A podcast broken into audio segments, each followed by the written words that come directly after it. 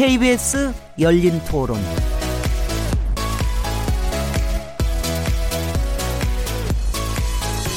안녕하세요. 묻는다, 듣는다, 통한다. KBS 열린 토론 진행자 시민 김진혜입니다.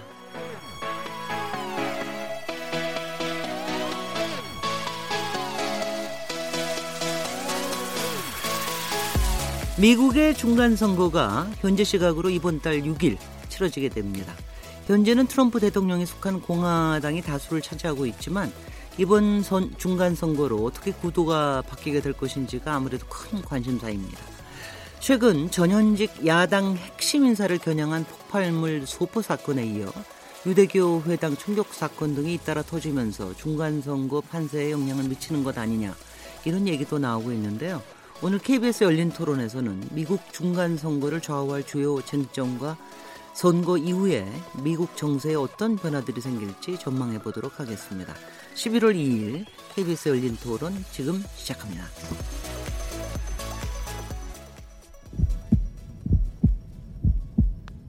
살아 있습니다. 토론이 살아 있습니다. 살아있는 토론, KBS 열린 토론. 토론은 라디오가 진짜입니다. 진짜 토론. KBS 열린 토론. 네, KBS 열린 토론에서는 매주 금요일마다 인물을 중심으로 주요 이슈를 살펴보는 시간을 갖고 있는데요. 화제의 인물을 스튜디오에 직접 모실 수 있는 상황에서는 인물 있는 인물 토론회, 어, 얘기서 얘기를 나누고 정치적 사회적으로 불가능한 경우에는 인물 없는 인물 토론을 통, 통해서 다양한 시선으로 화제의 인물을 분석해 보고 있는데요. 오늘은 인물 없는 인물 토론입니다. 미국 중간 선거 트럼프 대통령을 주제로 해서 얘기를 나눠보려고 하는데 오늘 얘기 함께 나누실 패널 세 분 소개해드리겠습니다. 항상 매주 금요일마다 함께 하시는 분이죠. 최병묵 전 월간조선 편집장님 자리하셨습니다. 네, 안녕하세요. 김송환 시사평론가님 나오셨습니다. 안녕하세요.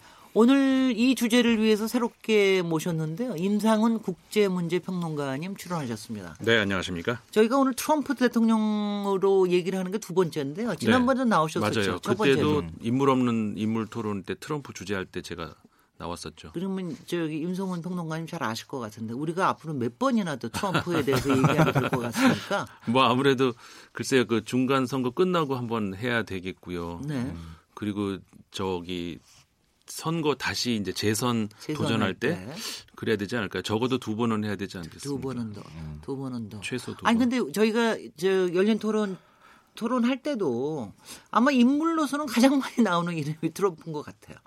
그렇죠. 뭐 예를 들어서 뭐 미북 간 그 뭐 협상 문제 뭐 이런 거 했을 때 트럼프가 안 나올 수가 없는 안 나올래 안 나올 수가 없고. 어, 그렇죠. 그러니까 트럼프 대통령은 다른 주제에서도 여러 차례 변수가 되는 상황이죠. 근데 뭐 그런 말 있잖아요. 경제 문제 얘기할 때 흔히 비유하는 표현 미국에서 네. 재채기 하면은 우린 독감 걸린다고 얘기하잖아요. 글쎄 말이죠. 그러니까 그만큼 미국의 영향력이 뭐 우리한테 너무 크니까요. 솔직히 지금은 뭐 독감 걸린 정도가 아니라 미국 저 미중 무역 전쟁 때문에 아마 앞으로 상당히 네, 또 맞습니다. 진통을 겪게 될 것 같습니다. 다들 뭐 너무나 지금 사실 국민들도 아니 왜 우리가 미국의 중간 선거에 관심을 가져야 되는지 도대체 이 그런데 미국 중간 선거 사실은 이제 중간 선거 하기 전에도 여러 가지 일들이 좀 생길 거라고 생각을 했는데 가령 예컨대 미국 2차 회담 뭐 이런 거 이런 게 안 되기도 해서 더군다나 뭐 무슨 일이 있을까 이런 궁금증이 생겼는데 중간선거 결과에 따라서 이제 대북 정책, 비핵화 협상 이런 거 굉장히 많이 달라질 수도 있기 때문에 그래서 관심을 가지게 되는 거겠죠. 어, 일단은 이번 미국 중간 선거 어떤 성격의 선거인지 구, 미국 국내적으로 또 네. 국제적으로 네. 한번 얘기해 주시죠. 어, 워낙 우리가 이제 그 미국 선거 관련 이야기 할 때 보면 어, 왜 이렇게 복잡하냐 이렇게 이제 물으시는 분들이 많이 계시니까 이번 기회에 또 간단하게 또 정리를 해드린다면 대략 이제 지방선거 그다음에 우리식으로만 총선에 해당하는 것 그다음에 대선에 해당하는 것 이렇게 세 뭐 큰 선거가 있지 않습니까? 근데 우리는 따로따로 주로 이렇게 많이 해왔었죠. 네. 미국은 이걸 같이 동시에 하는데 그러니까 주지사 같은 경우에는 임기가 이제 어, 4년이고 그다음에 어, 그 하원 의원들은 임기가 2년이고 네. 상원 의원은 6년, 그다음에 대통령은 4년 이렇게 되지 않습니까? 네. 그러니까 이거를 동시에 선거를 할 경우에 주지사 선거의 경우는 주마다 전부 다르거든요. 그러니까 네. 짝, 그 홀수 해에 선거가 열리는 주도 있고 어, 짝수 해에 열리는 경우에는 그러니까 대선과 이제 겹치는 경우가 많이 있죠. 그래서 그 대선과 겹치는 주가 한 10개 정도 주가 되고요. 네. 그다음에 중간 선거하고 겹치는 주가 이제 35개 주가 됩니다. 꽤 많네요. 그렇죠. 네. 그러니까는 이번 같은 경우에는 중간 선거하고 겹치는 경우가 이제 주지사 다섯 열 어, 서른 다섯 명을 뽑는 것이고. 네. 그다음에 하원 의원 아까 이제 임기가 2년이라고 말씀드렸잖아요. 그러니까는 어, 대선 때 같이 동시에 어, 한번 선거가. 있고 그 다음에 대통령이 4년이니까 그 중간에 해당하는 요 2000, 올해 같은 경우 2018년에 해당하는 요때 한번 어, 하원 의원을 어, 선거하는 그게 있고 이건 한꺼번에 다 바꾸나요? 그렇죠. 하원은 한꺼번에 하원, 다 바꿉니다. 다 바꾸죠. 네. 그다음에 상원 같은 경우에는 6년 임기라고 말씀을 드렸는데 어, 6년 임기 상원 의원을 한꺼번에 다 바꾸는 건 아니고 네. 그러니까 3분의 1 가량 정도 그러니까는 올해 같은 경우에 35명을 어, 교체를 하는 것이죠. 나머지는 네. 바꾸는 게 아니고 그렇게 해서 결국 이제 이번 중간 선거의 경우에는 그 주지사 35개 35개 주 어, 그 다음에 하원 전체 상원 35명 어, 이 선거가 이제 동시에 열리는 것인데 우리가 중간이라는 말을 이제 붙이는 이유는 어, 대선이 이제 그 4년에 한 번씩 열리는데 그 중간에 딱 가운데 끼잖아요. 네. 그러다 보니까는 아무래도 그 민심의 향방을 그러니까 대통령의 어떤 정책이라든가 그 대통령 지지도 이런 것들에 대한 어, 심판의 성격을 가지고 있기 때문에 어, 사실상 이 중간 선거가 어, 대통령에 대한 어떤 신임 문제까지 연결이 되는 것이죠. 그러다 보니까 실제로 어, 미국에서는 이 중간 선거의 결과에 따라서 그 다음에 후반기에 그 대통령의 어떤 정책 같은 것에도 영향을 많이 미치게 되는 것이죠. 네. 굉장히 중요한 그런 선거라고 할 수가 있는 것이죠. 그래서 그래서 근데 대개 그래서 중간 선거인데 그럴 때 집권당이 이긴 경우가 여태까지 뭐 서너 번밖에 없었다면서요. 네, 항상 대부분, 집권당의 무덤이다. 네, 그 미국 국민들이 또 굉장히 그 뭐라고 할까요? 그 집권당에 대한 견제 심리가 또 그게 이제 커가지고 집권당이 이기는 경우가 훨씬 적고요. 주로 그러니까 그 야당이 승리하는 경우들이 많고 어, 또 민주당, 공화당 두 당을 놓고 비교했을 때는 공화당이 이긴 적이 더 많고요. 네. 뭐 그런 어, 그 특징이 있는 뭐 그런 선거기 때문에 네. 그 대통령 입장에서는 그러니까 굉장히 긴장을 할 수밖에 없죠. 네.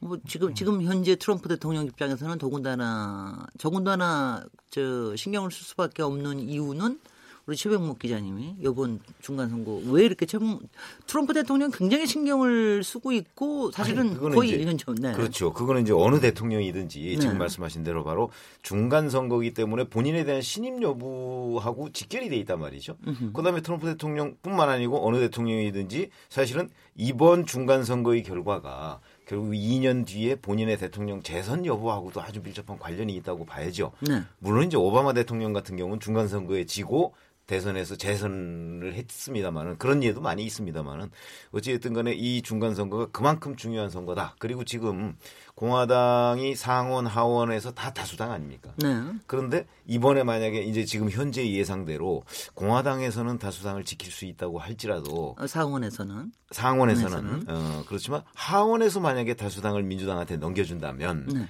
이제 하원에 여러 가지 고난들이 있거든요. 주로 네. 경제 문제와 관련한 고난들이 하원에 집중이 돼 있어요. 아. 그러니까 이런 문제에 관해서 제동이 걸릴 가능성이 굉장히 높죠. 네. 그렇게 되면 트럼프 대통령이 그동안에 뭐 여러 건강보험 문제라든가 왜 오바마 케어로 대표되는 그런 문제 등에 관해서 제대로 그 기존 정책을 그 강력하게 추진하기가 좀 어려워지는 상황에 처할 가능성이 높다는 거죠. 네. 그렇게 된다면 우리가 트럼프 대통령에 대해서 그동안에 뭐또 미국민들 특히 백인들이 가지고 있던 기대가 있지 않습니까? 네. 그 기대 같은 것을 기대에 트럼프 대통령이 부응해 주기가 어려울 것이다.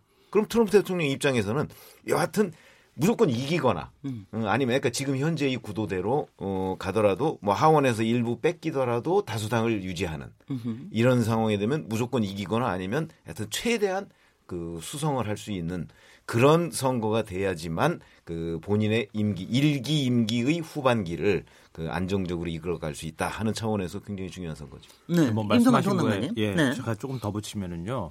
트럼프 대통령 입장에서는 이번 선거에서 만약에 패배하게 되면은 지금 어, 러시아 스캔들 때문에 굉장히 시끄럽잖아요. 네. 이것 때문에 뭐 탄핵을 하니 많이 이런 얘기 나오는데 탄핵 가능성은 사실은 없다고는 얘기하지만 하원을 만약에 민주당이 장악하면 으흠. 상임위원장을 다 가져가게 되잖아요. 그러면 당장 민주당에서 이런 문제를 적극적으로 제기하고 나올 거 가뭐 거의 틀림없는 거죠. 그러니까 그런 면에 있어서도 개인적인 어떤 그 동안에 임기 초반부터 계속 시달렸던 문제들이 더 쟁점화되고 공론화될 가능성이 있고 최근에 뭐 가족들 기업 운영 문제나 탈세 의혹 같은 것도 굉장히 논란이 많이 됐잖아요. 네. 그런 면에 있어서도 개인적으로 엄청나게 공격을 받을 가능성이 있죠. 네.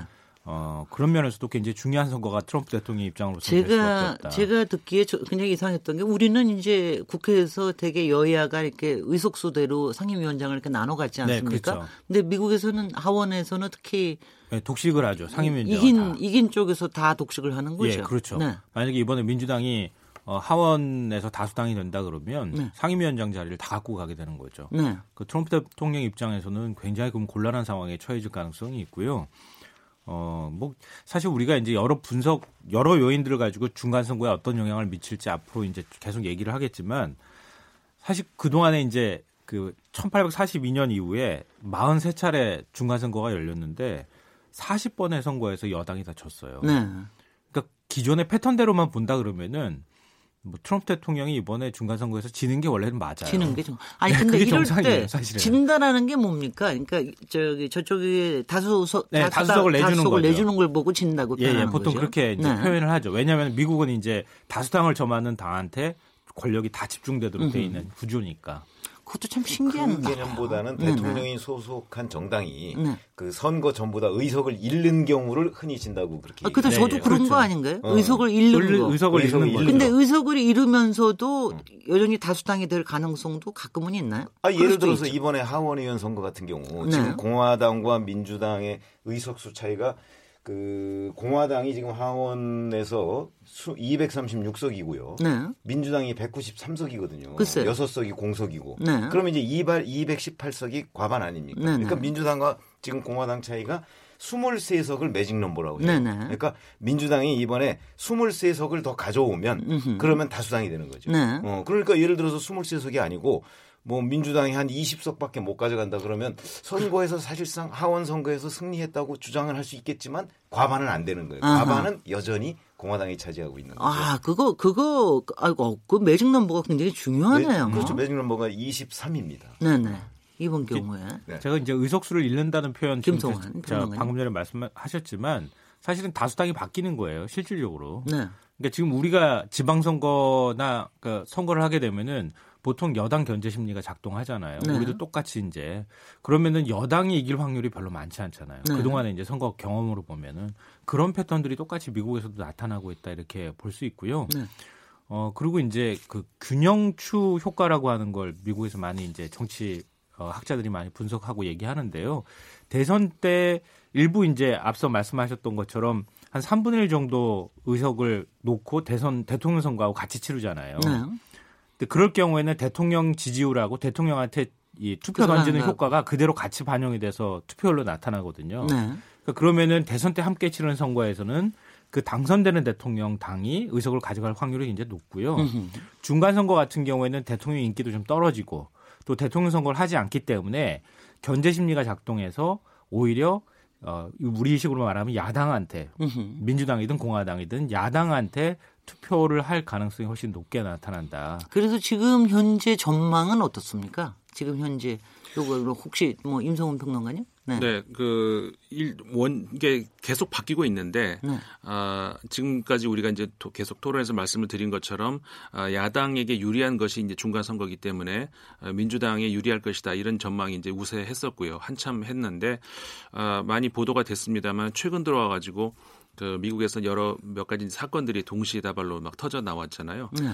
근데 그런 것들 물론 이제 불행한 일들 많이 있었습니다만은 그냥 단순히 선거 공학적으로만 우리가 따졌을 때 이게 트럼프 대통령에게 유리한 그런 사건도 있었고 불리하게 작용할 가능성이 높은 어, 사건도 있었고 그러다 보니까 그때 그때 그 여론 조사를 해보면은 추이가 좀 계속 바뀌어요. 어, 이제 좀 이따가도 뭐 말씀을 또 나눌 기회가 있겠습니다만은 어쨌든 간에 그러다 보니까 그 우리나라도 왜 그런 게 있잖아요. 선거에 임박할수록 이 지지층이 결집하는 그런 효과가 그런 현상이 있잖아요. 그렇습니다. 그래서 미국 같은 경우도 이번에도 보니까는 어 민주당이 하원 같은 경우에는 민주당이 어, 다소 유리하다. 어, 다수당이 이쪽으로 민주당 쪽으로 넘어갈 것 같다라는 예상이 많았는데 여전히 그 예상이 높습니다만은 어, 경합 하는 그 지역구가 늘어나고 있다. 네. 어, 그래서 대체적으로 지금 어, 저 조사 기관 음, 한 군데에서 이제 뽑은 같은 거 같은 경우에는 공화당이 지금 201석에서는 절대적으로 유리하다고 하고 네. 어, 민주당이 205개 지역구에서 절대적으로 유리하다고 하고 그 다음에 어, 29개의 그 지역구에서는 경합을 벌이고 있다. 음. 그러니까는 물론 아직까지는 민주당이 유리한 입장에는 있지만 이 경합 지역이 어떻게 이제 앞으로 전개되느냐에 따라서 어, 공화당이 여전히 자수당으로 남을 수도 있고 어, 민주당이 이제 역전할 수도 있는데 그러니까 아까 우리가 그러니까 과연 그럼 승리를 했다는 의미가 뭐냐 이제 패배했다는 의미가 뭐냐 이런 말씀을 계속 했습니다마는 그러니까는 어, 지금 아까 이제 우리 어, 말씀 어, 하셨던 것처럼 235대 193 의석수에서 만약에 민주당이 그 만약 약, 굉장히 많이 약진을 했다. 근데 여전히 과반은 못 미쳤다. 그렇게 됐을 때 어쨌든 간에 그 트럼프 대통령 입장에서는 굉장히 그 위축이 될 수가 있고 앞으로 어, 해야 되는 어, 정책 같은 데 있어서 이제 위축을 당할 수 있는 그런 소지는 있지만 여전히 그 상임위원장 자리는 그 공화당이 독식을 할 것이기 때문에 많이 이제 어, 방어를 할 수가 있는 것이죠. 네. 한 석이라도 그 민주당이 더 다수로 넘어가게 된다면은 그 한석 때문에 모든 상임위원장 자리가 어, 우리나라와 달리 그 민주당 쪽으로 넘어갈 그렇게 될 것이기 때문에 어, 그 차이가 이제 굉장히 중요하다고 할 수가 있는 것이죠. 글쎄요. 근데 그 미국 내 이제 여러 여론조사 기관에서 조사 결과를 내놓고 있지 않습니까? 네네. 그러면 물론 한 여론조사 기관에서 이제 추세가 조금씩 변동되는 측면도 있지만 여론조사 기관별로도 약간씩 차이가 있거든요. 경합 지역이 워낙 많다 보니까 그리고 그 경합 지역의 여론조사가 대개 1 내지 2% 포인트 정도 차이예요. 그러니까 이거는 그 뭐 여론조사의 오차 범위 같은 걸 감안한다고 하면 음. 이건 사실상 뭐 거의 동률이다 이렇게 봐도 그 무리가 없는 거거든요. 네. 그렇기 때문에 이제 승부를 예측하기가 어려운 거죠. 네. 그래서 지금 막판에 대략 보면 이제 트럼프 대통령에 대한 지지율이라는 게 국정 운영 지지율 그게 한 40%대 초반 요 정도로 이제 되게 지금 유지가 되다가 조금 떨 39%까지 갔다가 지금 네. 이제 막판에 조금 올라간다는 거거든요. 올라 올라왔다니. 어 이제 근데 그런 것들이 추세로서 이제 본다면 공화당이 그 막판에 조금 따라붙는 듯한 그런 양상을 보이고 있지만 네. 실질적으로 그러면 경합 지역에 이제 그 경합 지역 중에서 사실은 이번에 공화당 의원들이 대거 정계 은퇴를 했어요. 한 30여 명 정도가. 아, 그렇군요. 그 지역이 사실 민주당 우세 지역이에요. 그러니까 공화당 의원이 정계 은퇴를 했는데 민주당이 강세 지역이기 때문에 그 강세 지역에서 민주당 후보자가 당선될 가능성이 높다는 거죠. 네. 하원 하원의 경우에.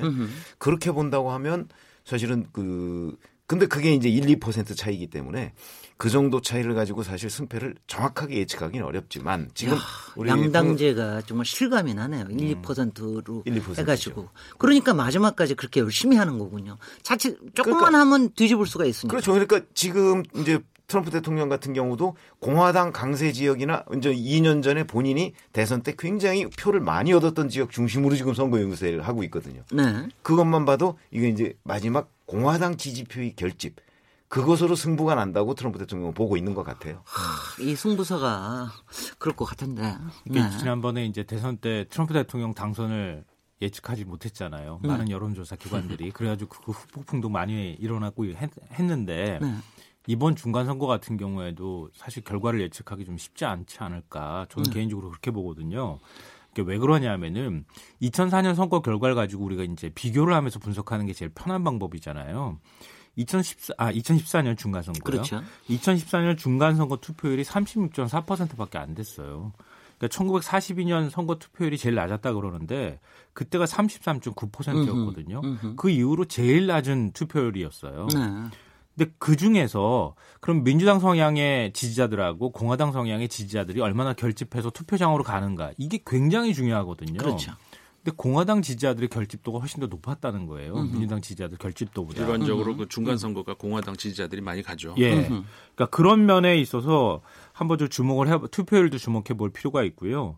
특히 이제 저 미국 여론조사 기관이나 이런 곳에서 이렇게 추세를 조사한 것들을 보면은 2000년대 중반 이후에 히스패닉계하고 아시안 어, 이런 유권자들 사회에서 민주당 후보 득표율이 지속적으로 하락하고 있다 이렇게 평가를 합니다. 음. 근데 최근에 이제 이민과 관련되는 이슈라든가 뭐 인종 차별 문제 그리고 이제 국적을 어떻게 줄 것이냐 출생자 국적 문제라든가 지금 뭐 지금 또 터트리고 있더라고요. 네, 굉장히 네. 이제 예민한 이슈들이 계속 생기고 있거든요. 음흠. 그런 문제에 그 민주당 지지 성향하고 공화당 지지 성향 이런 그 유권자들이 어떤 반응을 보이는가. 그러니까 일단은 투표장으로 끌고 나오는 게 제일 중요할 거고요. 그 투표장으로 나오는 사람이 이슈에 어떻게 반응하느냐 음흠. 이거에 따라서 선거 결과가 왔다 갔다 할 가능성이 있다는 거죠. 임성원 평론가님, 그 지금 네. 상원은 어떻습니까? 상원의 경우는 이제 조금 다른 것이 아까 설명드린 내용을 조금 이제 같이 같이 말씀을 드리자면은 어, 3분의 1만 교체를 하지 않습니까? 네. 그러니까는 현재의 여론의 동향이 어떻느냐라고 하는 것이 영향을 아무래도 덜 미치죠. 네. 3분의 1만 바뀌는데, 근데 3분의 1이 이제 35명 이번에 35명인데 그 중에서 그러면 교체되는 지역구가 어, 민주당이 더 많으냐, 공화당이 더 많으냐, 이제 그게 또 굉장히 중요하지 않겠습니까? 음. 근데 이번에 어, 교체되는 지역이 보면 민주당이 훨씬 많아요. 26개인가 제가 이렇게 네, 26개 26개. 네.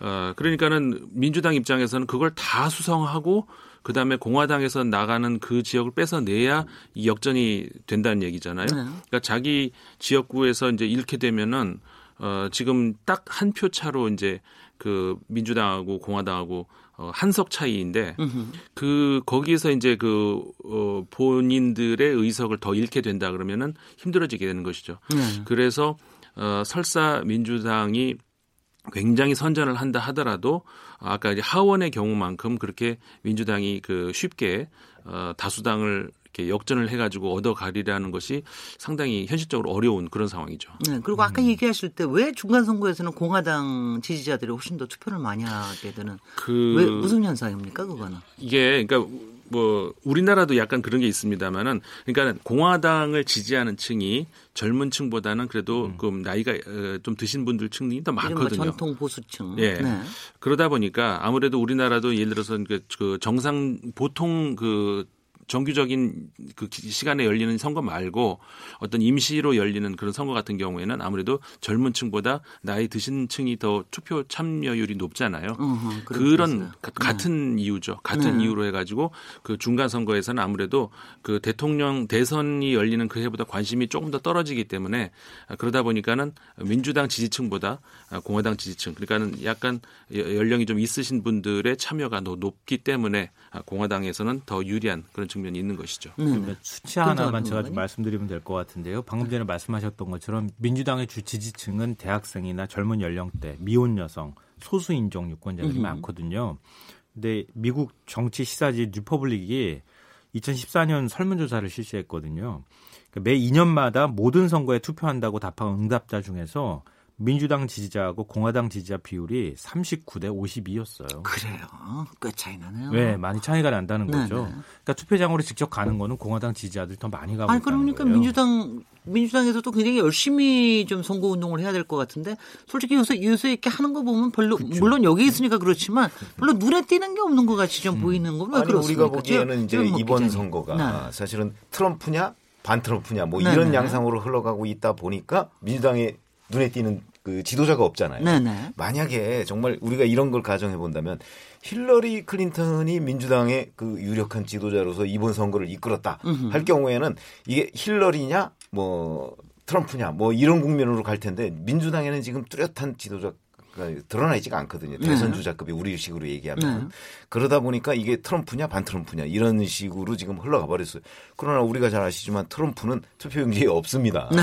어, 없는 건데 네. 그럼에도 불구하고 공화당 지지자들은 지금 트럼프가 이 여러 가지 그 선거 캠페인을 하는데 네. 쫓아간다는 거죠. 네. 그런데 전반적으로 보면 사실은 그 미국에서 대선 투표율은 꽤 높아요. 어. 그래서 이제 그 보통의 50%대 중후반 뭐 이렇게 가거든요. 음. 뭐 2008년 같은 경우는 57.1% 그래서 뭐 음. 상당히 높았고 그러니까 네. 대략 한 55 내지 60%가 대선 투표율인데 이 중간 선거 투표율은 뭐 대략 한 35% 정도밖에 안 돼요. 네. 어, 그 정도 플러스 마이너스 얼마 정도밖에 네. 안 되기 때문에 표의 응집력이라는 게 굉장히 중요하죠. 음. 그러니까 지금 공화당 지지자들이 일부만 이렇게 응집돼서 투표장으로 가도 네. 실제 투표율이 높지가 않기 때문에 글쎄요. 거기서 차지하는 비중이 굉장히 큰 거예요. 네. 그러다 보니까 지금 그 트럼프 대통령은 자 전체적인 여론이 중요한 게 아니고 음흠. 투표장에 가는 사람의 여론이 중요하다. 음흠. 지금 이런 개념으로 가고 있는 거예요. 그러다 네. 보니까 공화당 결집도가 높은 지역을 중심으로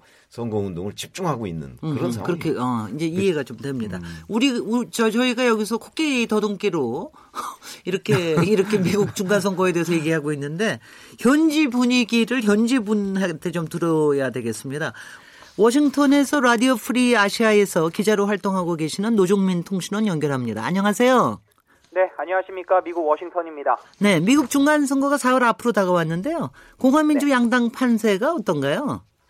예, 뭐 지금 의회는 상원, 하원 모두 공화당이 다수당이잖아요. 어, 네. 그런데 이번 중간 선거에서 하원은 민주당이 탈환하고 이 상원은 공화당이 한 두 석 차이로 다수당을 계속 유지하지 않을까 이런 예상이 좀 나오고 있습니다. 네. 뭐 전통적으로 중간 선거는 집권당에 불리한 선거인데 특히 하원 같은 경우에는 올해 상반기만 해도 한 민주당이 5, 60석 차이로 공화당에 크게 승리하지 않겠냐 이런 예상이 많았는데 시간이 지날수록 격차가 좀 많이 줄었거든요. 네. 그러니까 이제 그 배경으로는 이제 미국 경제가 호황이었던 점, 또 중간 선거가 다가올수록 이 숨어있던 트럼프 대통령의 지지자가 어, 계속 모습을 드러내고 특히 이번 선거 지역 중에는 이제 민주당 텃밭이 많은데 네. 지난 대통령 선거에서 트럼프 대통령이 이겼던 곳이 좀 많았습니다.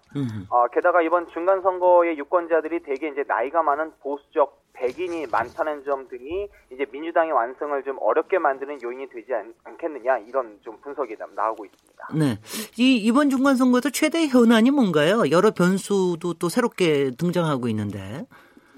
예. 일단 이제 중간 선거는 국내 현안이 더 관심을 끌고 있는데요. 이제 예를 들어서 경제 문제라든가 이민 문제라든가 이제 건강보험 같은 이제 유권자의 실생활과 관련된 현안에 대해서 이제 후보자들이 많이 집중하거든요. 그러니까 반대로 외교적 현안은 이제 중간 선거에서 큰 영향을 끼치지 못하는데 어, 특히 이제 지난주에 그 반 트럼프 인사들 앞으로 이제 폭발물을 보낸 사건들이 있었잖아요. 네. 어, 게다가 이제 유대인 회당에서 총기 난사 사건이 일어나면서 이 미국이 지금 분열과 적대감에 대한 우려가 많이 높아졌습니다.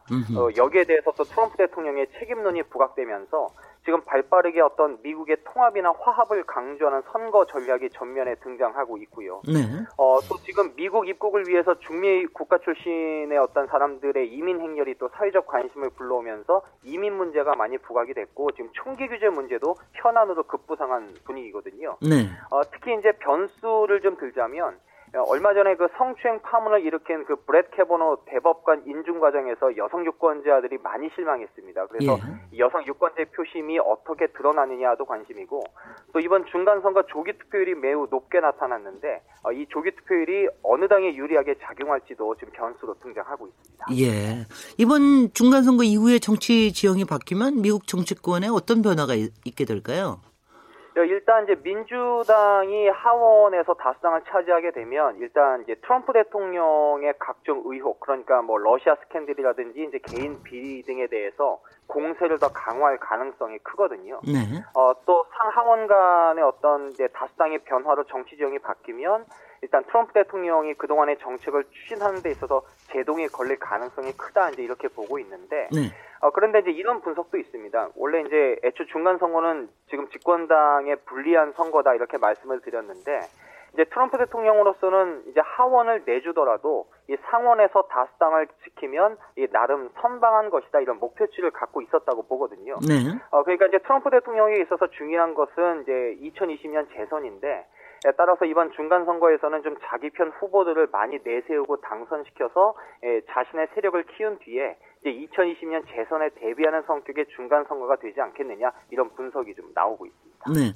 아무래도 한국에서는 중간 선거 이후에 한반도 정책, 특히 대북 정책에 네. 어떤 영향이 있을까? 그게 가장 네. 관심이 큰데 어떤 예상이 나오고 있습니까?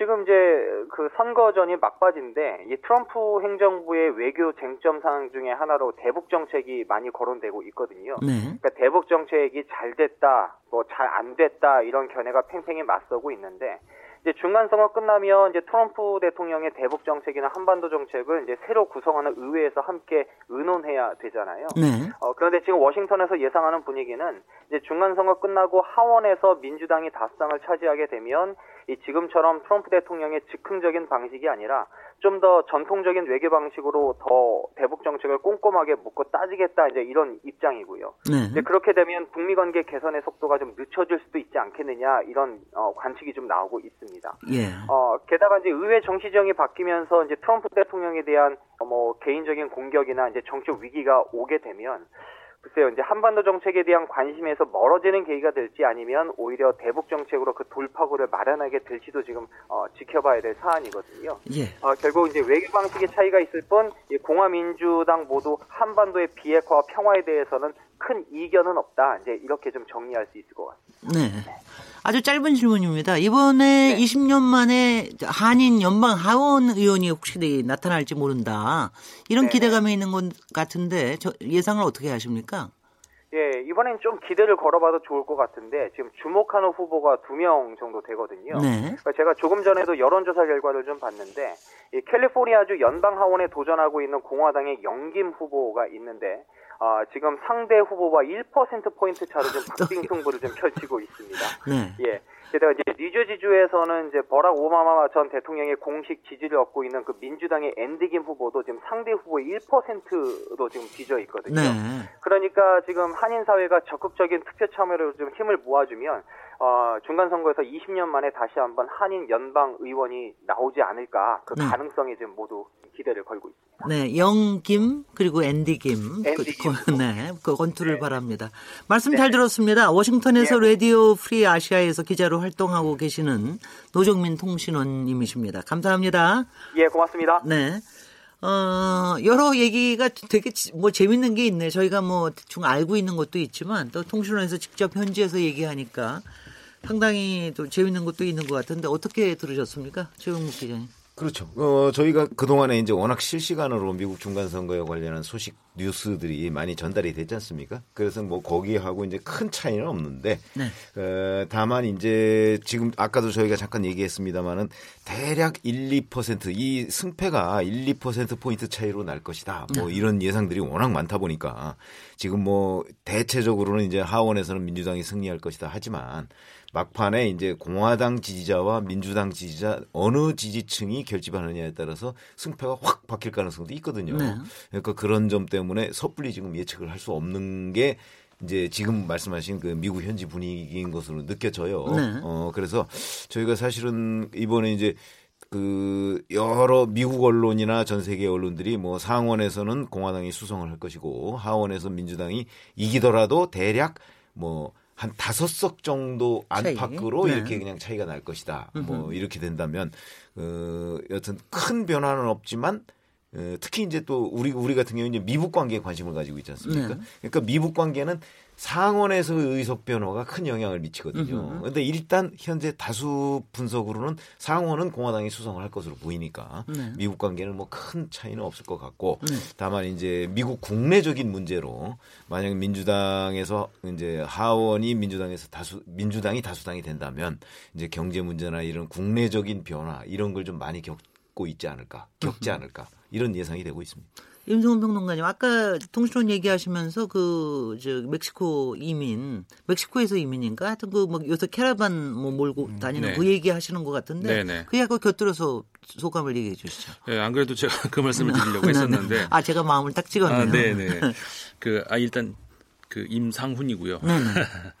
그 중미 지역에서 이제 그 캐러반 캐러밴이라고 해가지고 이제 그 이민자들이 많이 모여가지 않습니까? 이게 그러니까 당연히 어, 외 외부에서 벌어진 국제 뉴스라고 우리는 생각을 할 수 있지만 미국에서는 자국 뉴스에 가까운 그러니까는 방금 말씀하신 것처럼 저 상원에서 주로 더 관심을 가질 수 있는 어떤 그런 문제라기보다는 그 이민 문제 그러니까 하원에서 주로 관심을 가질 수 있는 그런 문제가 바로 이제 그 문제라는 것이죠. 어, 그래서 어, 그 1, 2% 차이로 정말 그 박빙의 승부처가 어, 날수 있는 그런 지역 그 지역구가 많기 때문에 음. 근데 그 1% 차가 당선 되고 나면은 그냥 당선이면 당선이고 타, 탈락이면 탈락이지 그 차이가 없지 않습니까?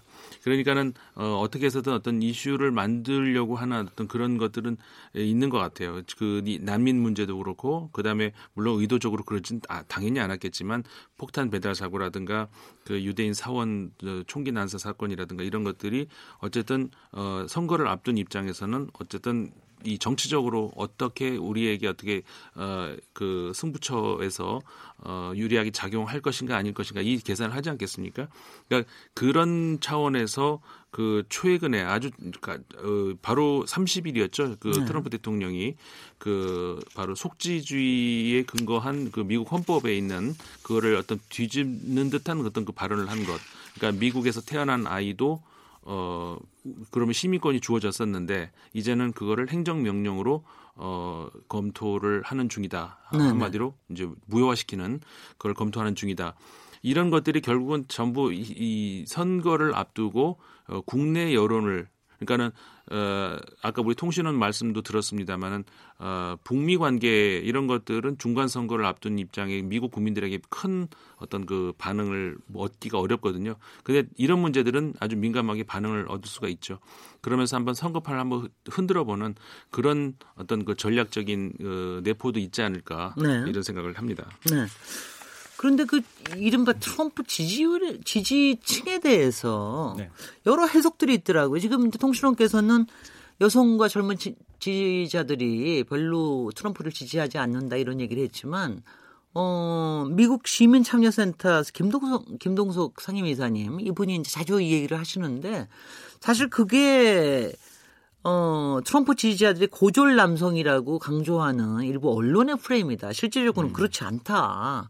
이런 얘기도 하고 그래서 우리가 통상적으로 얘기하는 트럼프 지지층이 뭐 러스티벨트의 노동자라든가 네, 중산 백인. 이라든가 이런 것만으로 보지 않을 수도 있는 겁니까? 어떻게 보고 계십니까? 어, 그러니까 지금 전체적으로요 미국 사회가 보수화 경향을 띠고 있는 거는 맞는 것 같아요. 전체 네. 움직임이 그렇게 가고 있는 큰 흐름이 있는 건 맞는 것 같고요. 어, 유권자들이 공화당 성향을 띠는 유권자들로 이렇게 움직이고 있는 게 보이는데요. 예를 들면은 남성 유권자들의 공화당 선호 투표 성향이 강해졌어요. 그러니까 2006년도에 남성 유권자들의 공화당 선호 투표 성향이 47%였는데 2014년도에는 57%로 늘어났어요. 음. 그리고 민주당 선호는 51, 50%에서 41%로 떨어졌고요. 네. 여성 유권자 층에서도 공화당 선호가 2006 6년하고 2010년 사이에 네. 꾸준히 증가한 것으로 지금 조사 결과 나와 있거든요. 음. 그러니까 전반적으로 그러니까 어떤 젠더나 성에 관한 이슈들이 계속 부, 부각을 하고 이렇게 하면서 또 남성 유권자들의 보수화 경향이 나타나고 또 경제 문제에 대해서 좀 보수적 성향의 어떤 사람들의 손을 들어주는 것도 같이 반영이 되고 이러면서 전체적으로 보수화 경향이 나타났고 그 결과가 지난 대선에서 들어가는 것이다. 네. 그럼 만약에 이번 중간 선거에도 그게 경향이 그대로 나타날 경우에는 사실은 결과를 쉽게 예측하기는 좀 어렵다 이렇게 음흠. 생각이 되는 거죠. 네.